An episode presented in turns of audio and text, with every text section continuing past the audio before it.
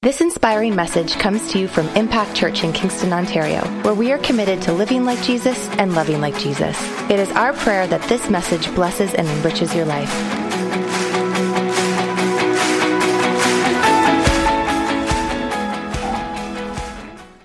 On from up here. There we go. Can you guys hear me okay? All right. Are you already sick and tired of hearing me? Okay, good. good. Lord, they still love me. Thank you, Jesus. Sorry. Sorry. In, sorry. Did I just say that out loud? Sorry. Inside voices. Okay, there we go. Keep them inside. Um, some of you probably have been keeping your eye on this door up here, and I just uh, wanted to let you know that um, at Impact Church, we offer this doorway of opportunity. We call it the door of hope. When you walk through this door, everything turns to gold. Uh, your finances turn around, your health turns around. And we'll even throw in for 1995, we'll throw in a set of Ginsu knives just for you, just so that you can experience the best of what God has for your life. yeah, thank you. oh, kidding. I'll share more about what that door is all about near the end, but uh, I'm excited to start this morning a new series called Next. How many are ready for the next chapter in their life? Right? How many are ready for the next flight to Hawaii? Okay, all right, right, right. How many are, are, are wondering about what's next, uh, you know, for your financial situation? How many want the next pay raise? How many want the next job? Don't put up your hands. Okay, all right, kidding. All right. Anyhow, I wanted to start by literally giving you the definition of this word next. It literally means immediately adjacent to now. Wow, that's deep. In other words, what is next comes after what is now. Aren't you glad you were sitting down for that? That was mind blowing. Please take notes. Tweet that, please. Cameron just told me that what is next comes after now. Tweet it. I think I'm going to become famous. Anyhow, that's awesome. I want to start this morning by speaking about, um, if I can say it like this, um, the biblical language of next. How many know that next is something that we always look for because we're not very happy with what's now, right? So we're always looking for next. Um, I want to share this morning seven little basic thoughts as a foundation for this entire series. This is laying the foundation. And, and I'll say this it's, it's not about the next miracle, the next hope, the next door, the next this. It's about an attitude of faith. So I want to just drop into your heart this morning seven phrases that I've taken from seven different uh, biblical passages that describes this attitude called next. Are you ready? We're all sitting down. That's good. We can handle this. Okay, the first one is this. For those that were not here last week, listen to last week's message because the first point ties in last week. We talked last week in Philippians chapter 3 verse 13 about I do not count myself to have apprehended, but one thing that I do, I forget those things which are behind. For those that were here last week, we talked about a rear view mirror. How many know that you can never move forward if you're constantly looking in what's in the rear view mirror? Well, you can move forward, but not very safe. Right? For those that are police officers here, you will know don't try that for too long of a period of time. Speaking of police officers, it's awesome to have Danny and Kim from OCC here with us. Some friends from Oshawa. They got up this morning and they said, You know, there's this guy, Cameron, who's just such a phenomenal speaker. And I just, I don't feel like my night in 2017 will be complete unless I hear this guy speak with the humility that he speaks in. so we're going to come to Impact Church in Kingston just to hear it, just so we don't miss out on anything. Kidding, if you think I'm arrogant, I'm a Leaf fan.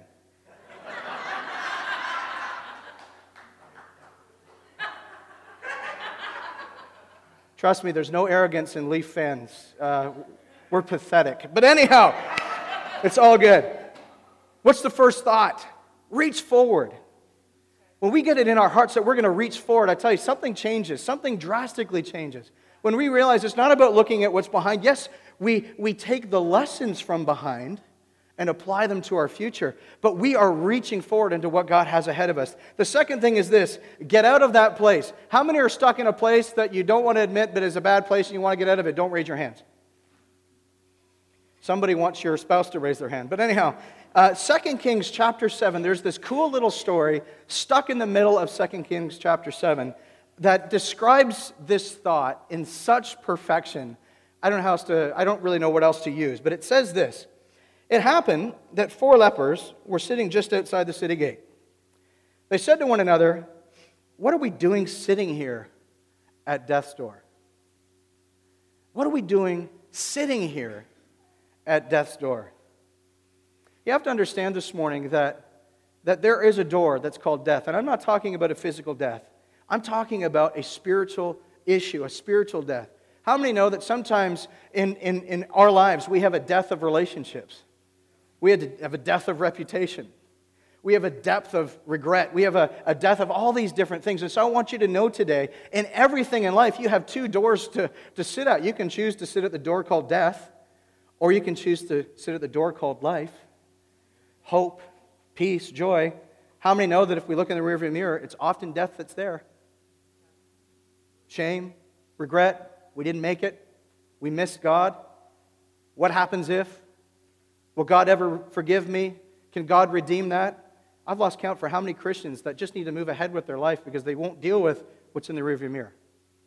Amen? So here's what it says What are we doing sitting here at death's door? If we enter the famine struck city, we'll die. If we stay here, we'll die. That's an encouraging word for this morning. So let's take our chances in the camp of Aram and throw ourselves on their mercy. If they receive us, we'll live, and if they kill us, we'll die. So, just in case you missed it, I said this this morning, but it was funny. In case you missed the point, if they kill us, we'll die. I thought to myself, I think he made the point with the first one. But he just had to make the point really strong so that no one misses it. If they kill us, we'll die. We've got nothing to lose. Interestingly enough, they made a decision to get out of this place. They had no idea what they were going to go find. They were hoping that it was going to be good. How many have ever walked through a door of opportunity and the whole time you're hoping, Lord Jesus, if you really love me, please make this work out. Please make this work out, Lord. So they got there. Little did they know that God Himself took out His boombox and from heaven started playing what sounded like thousands of horses and chariots and played it right over top of the city where the Syrian army was located. The Syrian army heard what they thought was thousands upon thousands upon thousands of members of God's army.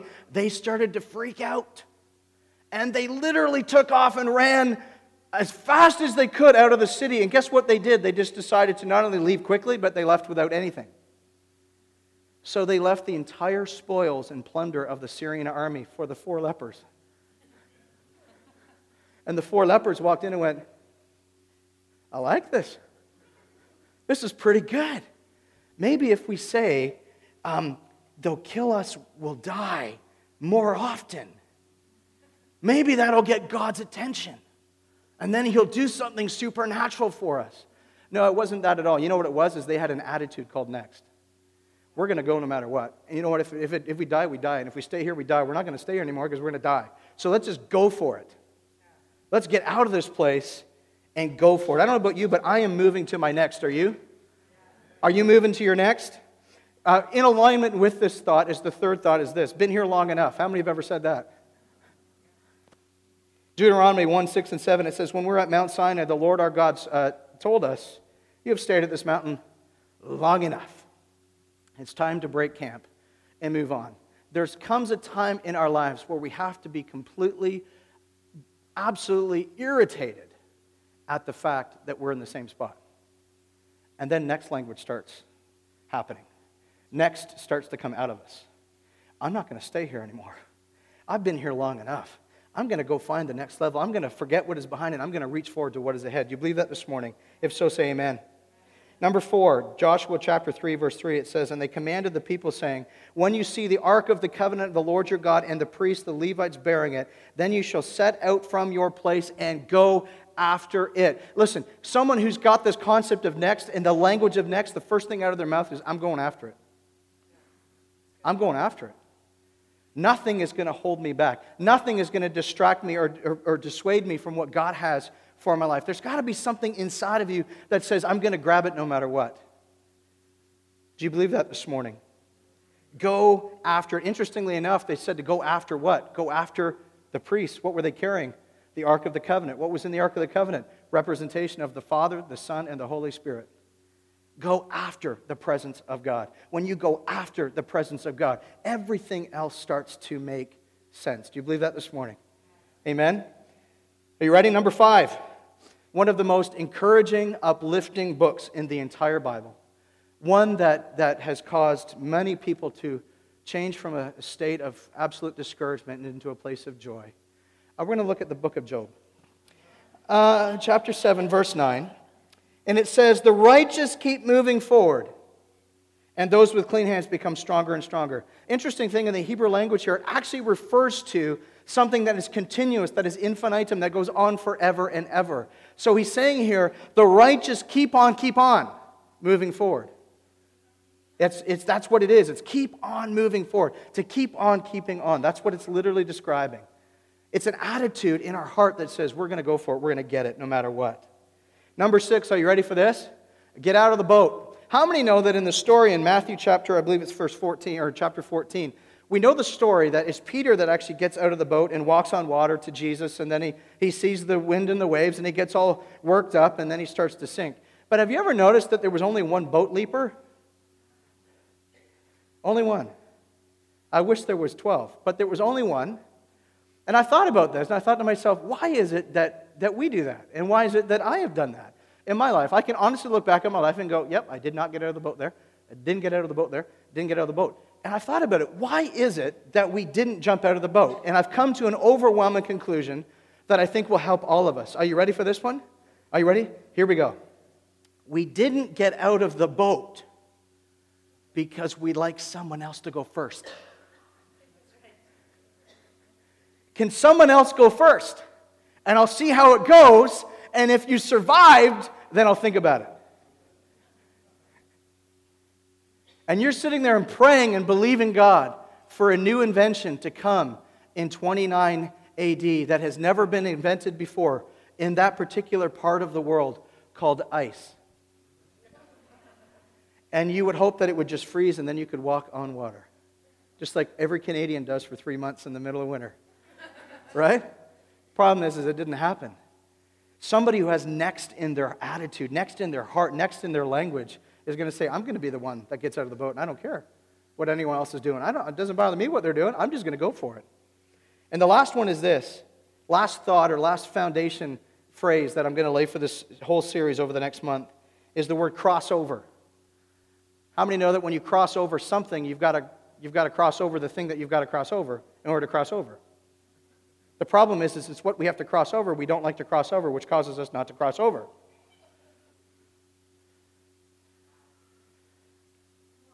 I'm, I'm just trying to think about what I just said. Whoa, that was good. Wow, that took a little, wow, that was good. Okay, we're good. You know what scares people is what they actually have to cross over.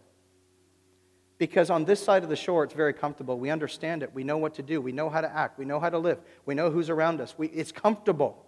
So I'm not going to branch out across that thing that I need to cross over because I don't know what's on the other side. Next says, I'm going to cross over no matter what. How many have ever seen, or maybe you've even tried, a virtual flight simulator? Right? How many have ever tried one of those things? How many have ever seen one? How many have ever seen one? you can even get them online and do, you know, create your own gaming system and everything. I don't know about you, but these, I've seen these people that are in there, and they have mastered the art of taking off in the virtual flight simulator. They have mastered the art of flying in many different altitudes and many different situations. They've even mastered landing. But at the end of every session, they have gone nowhere. Because it's all virtual. It's not real. It doesn't, you don't go anywhere. In your mind, you think you've just traveled 20,000 miles, but you haven't gone anywhere. And the problem is with too many Christians and too many people in church is we are so excited to hang around other people that like to cross over, but at the end of the day, there comes a moment where, where the traction has to hit your shoes and your feet and you've got to make a decision to cross over and to face your own Goliath no matter what else is going on around you. Because if you don't cross over, you won't experience the next miracle, the next door, the next season, the next things in your life. At some point, you got to say, I got to face it. I've got to cross over. Amen? Amen. I know that for church because even in church leadership, there's often times where we like to borrow off the shelf methods, as I call them, at Christian bookstores. Church Leadership 101. This is how you go to two services. It's good to learn from other people. But how many know we're going to learn and figure things out as we go? Right? How many know that someone else's breakthrough cannot be yours? Someone else's aha moment cannot be yours. Because how many know that there's no better testimony, no better uh, uh person describing something uh, in, in, an oral way when it's their own story versus someone else trying to tell their story? It loses its effectiveness.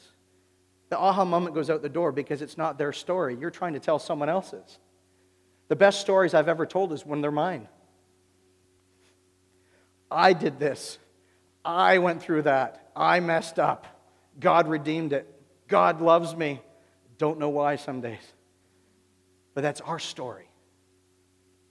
Crossing over is what God wants us to do. It's the language of next. Well, I just want to define next. I want to define not from a Webster's dictionary definition, but from a spiritual definition this morning. And I'm going to define next level because I think it's so key. So the word next is simply this ready? An attitude of faith. When we hear the word next, especially those that are charismatic, have a charismatic bend to them, or Pentecostal bend to them, or you just really like to shout really loud, or things like that. What we tend to do is we always put all of our faith, our hope, and everything in the next thing, the next season, the next answered prayer, the next miracle, the next supernatural visitation of God. And what I want you to see is the next that we're talking about and the next that's the most critical. It's not something you're believing for, it's an attitude of faith that's going to get you there. Good point. Thank you. All right, moving right along. It's not mental discipline, it's faith discipline. It's all about going to the next level. How many of you heard that phrase before? I'm going to go to the next level, right? How many have ever heard that and felt pressure and gave in under the pressure and just couldn't do anything with it? How many, your whole life's desires to go to the next level and you don't seem to figure out how to get there? How many wish the next level was right in front of us right now so that we could just reach out and touch it? Next level, what is it? And I want you to listen to this because this is so key this morning. Next level, define. It's the faith to pursue things and to allow things to unfold at God's pace. I say it again. It is the faith to pursue things and to allow things to unfold at God's pace. That word unfold literally means to reveal or to make known. So the faith to pursue things. How many know that the first step in having a next level attitude is having faith in God? Not in our ways, but in God's ways. So the first critical point here is we need faith. But how many know that to allow things to unfold at God's timing it takes what? It takes trust. It takes trust. Faith, trust. Not in our timing, but in God's timing. How many know that God's timing is not our timing? How many know that our timing is almost rarely ever God's timing? How many know that God almost never uses a clock? He does not have an Apple Watch. Those that think that they have, he has Apple products in heaven, they're not there. Just deal with it now. Just deal with it now. He does not have an Apple Watch. He does not look down and have his whole life run by an Apple Watch. It doesn't happen. Why? Because to him, one day is a thousand years. His process of time has nothing to do with chronological tickies of little seconds going off one after another his concept of time is what he calls process. How many are excited about that word? Process. God, what we always wanted, process. Gives us such incredible faith and trust in process.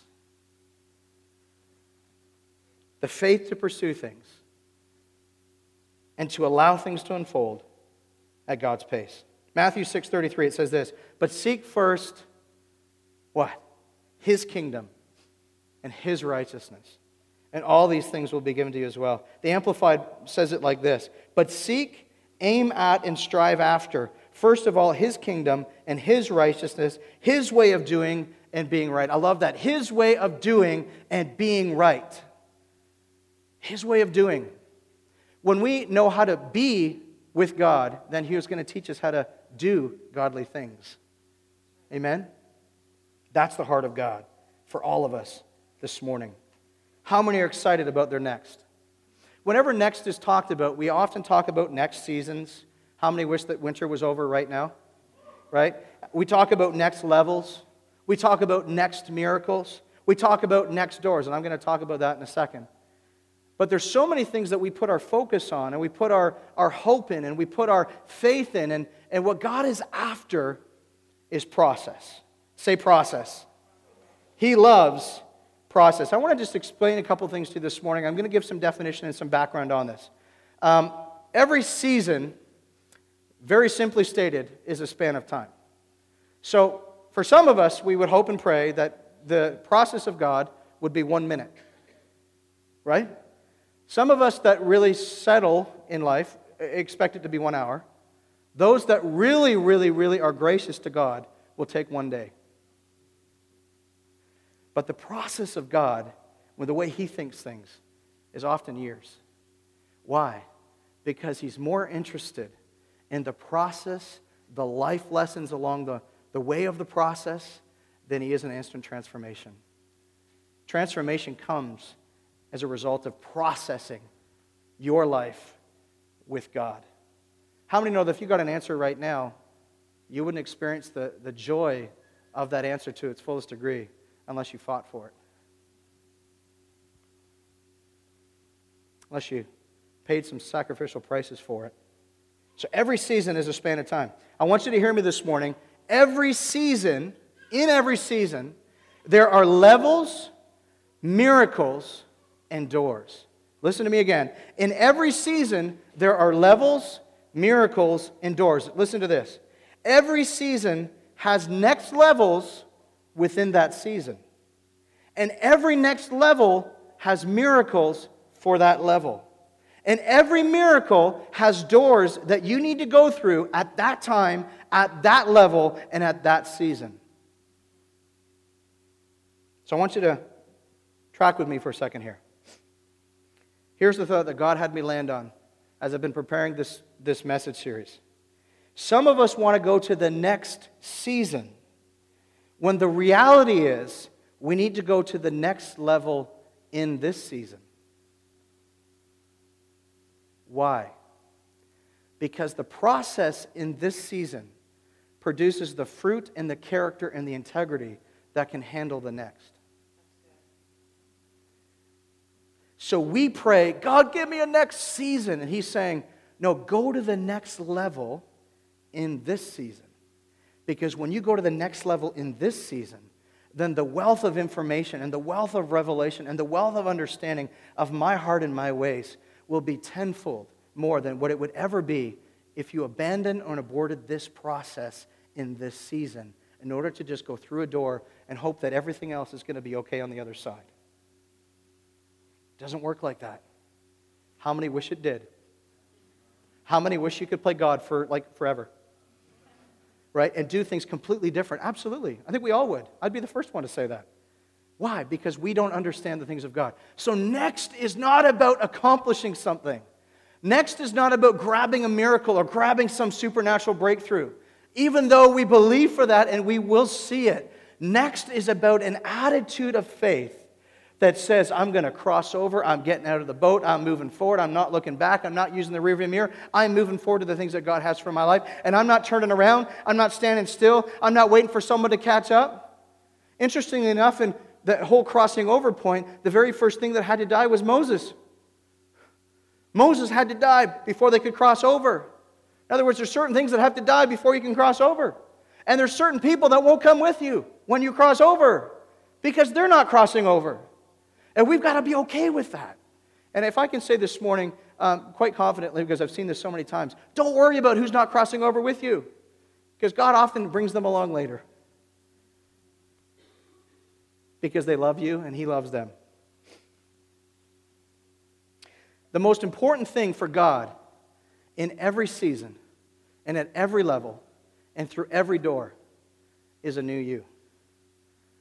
He wants a new you. We always come to God and we say, God, I want the next me. And He says, I want a new you.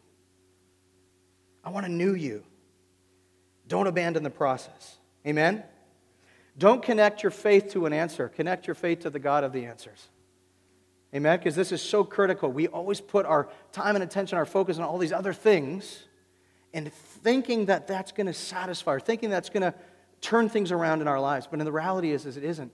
It starts right here in our heart, our faith, our belief to say, God, I'm going for your next. Amen? Listen to this.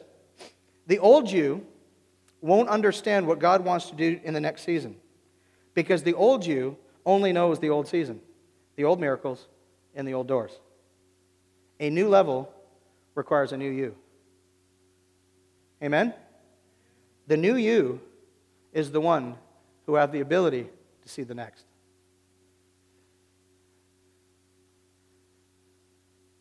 It's the new you. Say, but that means, does that mean I got to stay in this season so that God creates a new you? Well, I think the first thing you got to determine is is the season that you're in, is it man made, is it God made, or is it the enemy's made? Who, who created it? What have you walked into? What situation have you created? Maybe what has the enemy created? If it's the enemy, how many know we fight it? If it's ourselves, we, we uh, kill it. if it's us, we put ourselves up on a cross and not physically, you know what I'm saying? But the Bible says, deny, deny yourself. Take up your cross and follow him. Deny, deny, deny. If it's from God, we say, God, help me to learn. Help me to get it. Lord, help me to get it because, because He wants you to experience the miracle in this season. Because it's the miracle in this season that God's going to use your voice to declare to somebody else while they're stuck in their season. He wants a new you for a next. How many know that your next is greatly influenced and determined by your now? What do you do now? What's your attitude now? What do you say now? Who's your friends now? Who unfriended you yesterday now? Or anything. What is going on now? Your next is directly related and linked to your now.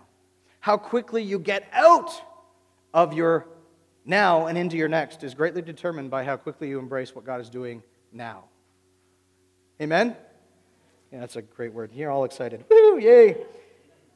But I want to say this morning, just so we get a, a picture here God's not in a hurry. He wants you to say, God, whatever you want. Teach me, Lord. Change me, Lord. Transform me, Lord. Because I'm excited that as you transform my heart and I start speaking that next language, things are going to change. Things are going to turn around. You're going to give me new opportunities, new doors, new seasons, new levels. A new you is necessary for a new level. Um, some of you obviously have been probably noticing that there's a, a big door here. And I just want to say thank you. I know, is Damon still here? Uh, Damon, brother, thank you for. I, I, sent out a text on whenever it was Thursday to Adam and to Damon. I went, I need a door that stands up straight. And I don't need to hold on to it so it, it'll stay standing up. He says, No problem, Pastor. I got it. So here he goes. Thank you. This is the best illustration I think I can use because whenever we think of what's next, whenever we think of the next miracle, we're always think of doors. Christian uh, churches and Christians, we always think, God, what's the next door of opportunity? What's the next door I need to go through? How many have ever come to a door of opportunity and it always seems like it's closed? I, I purposely kind of left it closed because I want you to see this is how many of us view our lives right now. Lord, I'm just trying, I'm praying, I'm seeking you, and that's what I get all the time. And then I thought to myself, maybe I should put a big Toronto Maple Leafs logo right here. And then I thought, no, God may leave the church in that moment, so I won't want to do that. Um, but doors are an incredible illustration for us to understand what God wants to do. I want to read a verse here. If you want to go to the next one there for me, Renee. This is Jesus. Here I am. I stand at the door and knock. So This is what he's doing. He's on the other side. He's knocking. What are we doing? Share the story in the first service, but it's, it's too funny because it's never happened to Sandra and I ever in our lives. How many of you have ever been home um, and you're curl up in your comfies and you are very, just want to veg for the whole night, do nothing, and then the doorbell rings. And then you start thinking to yourself, how can we not answer the door? And then the thoughts hit us both cars are home. That's a problem. The lights are on. That's a problem. How many have not answered the door anyway?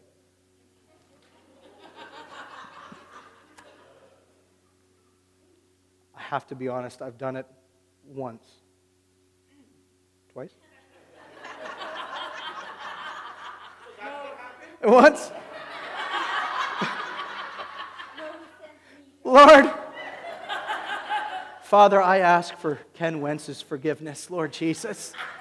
Thank you, Lord, that you've made him to be such a godly, forgiving, and loving man that sees past his pastor's faults and struggles.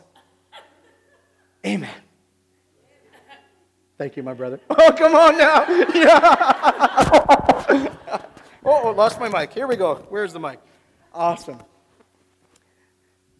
But this is how we see things. But get this Jesus is on the other side knocking. What's the next verse here? He says, I am the door of the sheep. Can I say something this morning?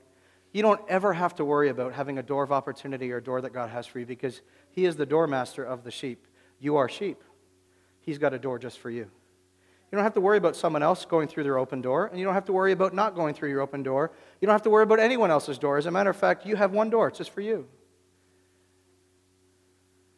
The shepherd has one door that's all yours. It's got your name on it, and no one else can take it. Now, you can stand in front of it for a very long time. That door looks closed.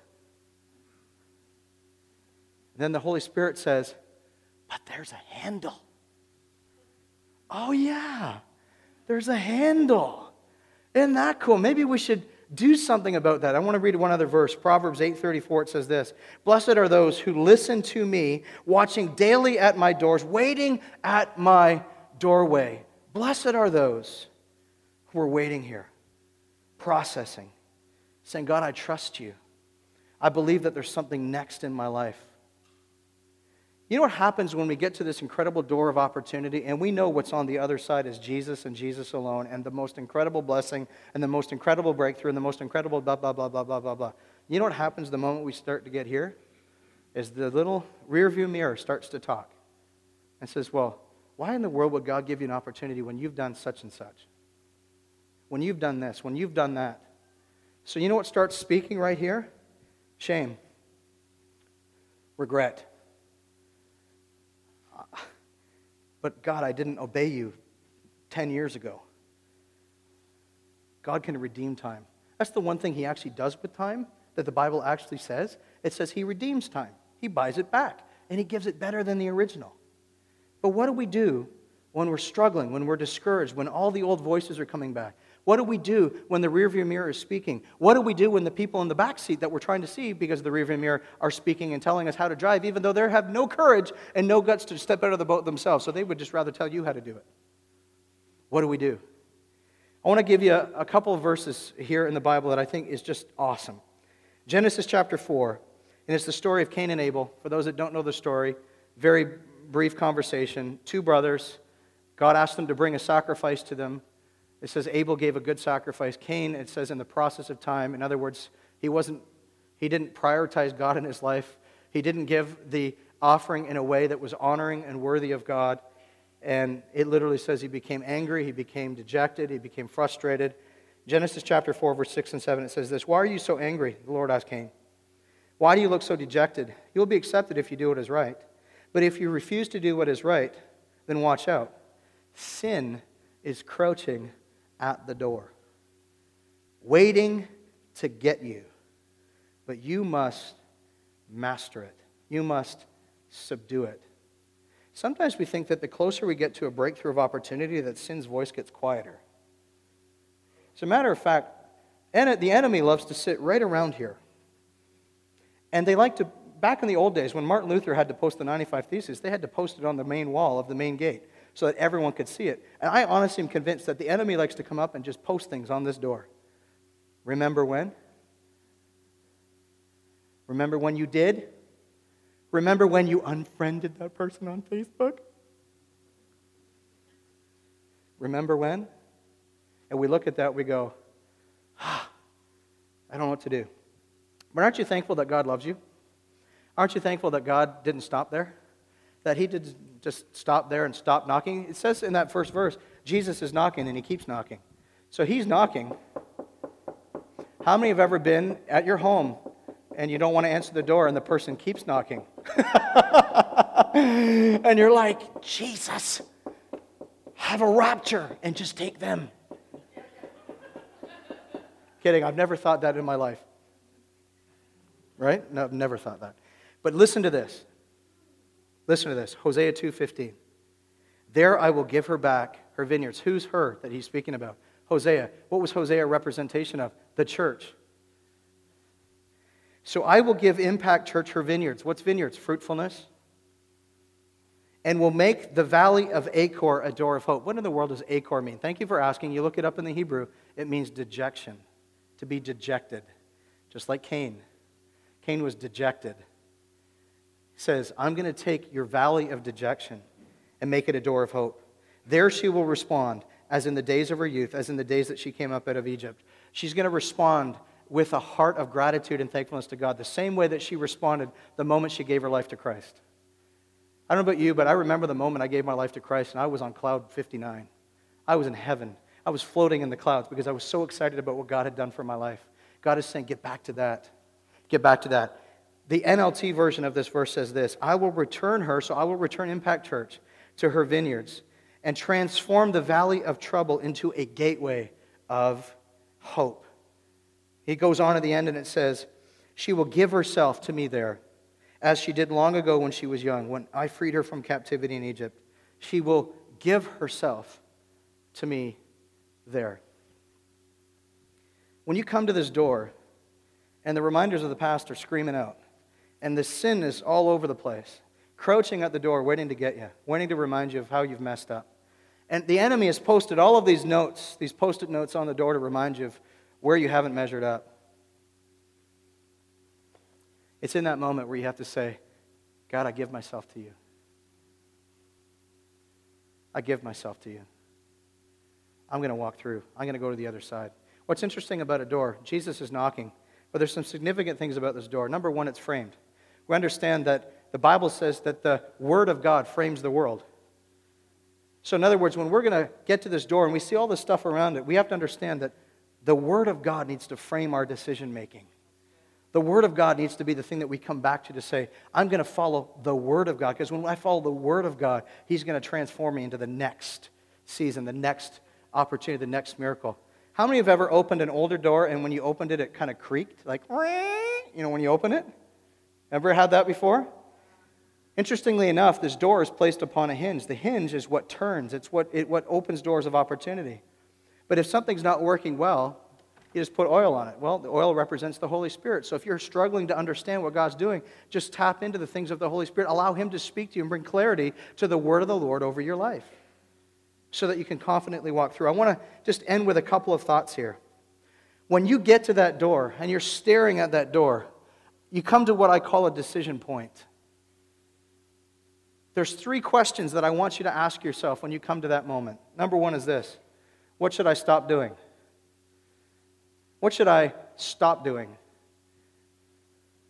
What do I need to stop doing in this season so that I can experience the new and the fresh in that one? Next one is this what should I start doing? What should I start doing? Third one is this what should I keep doing? How many have ever been discouraged and the first thing we stop doing is the things that we know we should keep doing? Right? When you grab the handle on that door, it's what I'm going to call a shift point. It's the hinge moment. It's a transitional moment. It's a turnaround moment.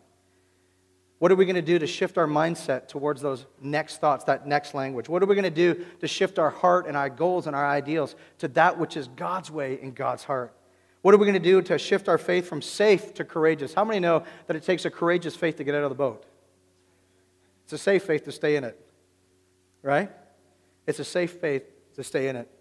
It's at that moment where you are literally caught in this process that God has you on. And if I can say it like this, I'll share from my own life. I remember a picture that God gave me many, many years ago. I shared it this morning, but an incredible picture that has just stuck with me for most of my life. Simply this. Remember a picture I was in my boat. How many know that when you have your own boat, you get really comfortable with your boat and you really like your boat and you know where everything is, so that makes it really, really comfortable? You know how to deal with things, you know how to correct things, you know how to troubleshoot, everything's good. You like your boat. So you're in your boat, and oftentimes what we do as believers, we say, God, can you come and help me fix my boat problem and get me in the direction that I need to go in? How many have ever done that? Right? Good, okay. So what God does is He comes up in His boat, comes up beside you, He looks at you, and He says, uh, How you doing? Good? Everything okay? Um, not really. What's wrong? I'm not getting to where I want to get to. Jesus, can you get in my boat and help me to get to where I need to get to? He goes, um, I got an idea. Yeah? How about you get in my boat and I'll take you where I want to get you? And then we got a decision to make. We're at this door, we're at this precipice, we're at this exciting stage. Sin is screaming, regrets are screaming, the enemy's posting stuff. We see it all. We're not dumb. We're looking in the rearview mirror. We're tempted to look back in the rearview mirror we finally bear that rearview mirror once and for all. But we come to a moment where we say, we're going we're to go for it. We're going to step out of the boat. We're going to move forward. We're going to forget what is behind. We're going to grab a hold of what God's doing for our lives. Because I'm not satisfied staying in this place any longer. Interestingly enough, most of us do this. Jesus is knocking, we answer it, we open the door, and then we do this. We're concerned about all the people we love to see if they're going to come with us. We're concerned about maybe I forgot something. Maybe I left something behind that God wants me to bring to the next level. Don't worry about it. He just wants you. But then, where most Christians make mistakes is we get through this door, we get to the other season, and guess what we forget to do?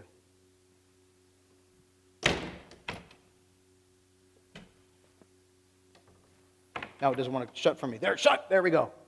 We've got to shut the door. We've got to learn everything we've got to learn right here because God wants to create a new you in this season. But then the moment we get through, shut the door. Why? Because God's got something next. He's got something on the other side. And the cool thing is, is on the other side, God has another door. Just for you that no one else can take. And when you get to that door, you're going to see some reminders of pictures of you taking a selfie with your rearview mirror. and trying to get the enemy to remind you, pick it back up again. And you got to make up your mind. I'm going to have an attitude of faith for my next. I'm going to go for my next. I'm not going to be hindered by anything from the old. I'm going to go for my next. Matthew 7, verses 7 to 8. I'm going to end with this verse. It says, Ask and it will be given to you. Seek and you will find. Knock and the door will be opened to you. For everyone who asks receives, the one who seeks finds, and the one who knocks, the door will be open. The Amplified Version says this Keep on asking, keep on seeking, keep on knocking. People who keep on seeking, keep on asking, keep on knocking are people that have next in their heart. Next isn't an answered prayer. It's not a breakthrough. It's not a supernatural miracle. It's not a door. It's not a season. It's not a next level. Next is here. When you commune with God and you say, God, I'm yours, you are mine, you're my father, I'm your kid, and there's nothing that can stop us when we partner together for this journey called life. Why? Because God's more interested in the process and the journey than he is about what's next. So next starts right here. You want to see the cool thing happens is the moment we say, I'm going to seek first the kingdom of God and his righteousness, his way of living, his way of doing, then everything else comes. But it's not because we manipulated it. It's not because we coerced it. It's not because we, we made it up. It's because it was from God. And how many know the world out here doesn't need one more um, you know, bad example of Christianity to not come to church or not to believe. So, what do we need? We need an authentic experience, genuine, genuine doors of next, of opportunity. Do you believe that this morning? Thank you for taking the time to listen to one of our messages from Impact Church. We hope and trust that this message encouraged you. If you want to find out more information about our church, check us out online at www.impactkingston.com.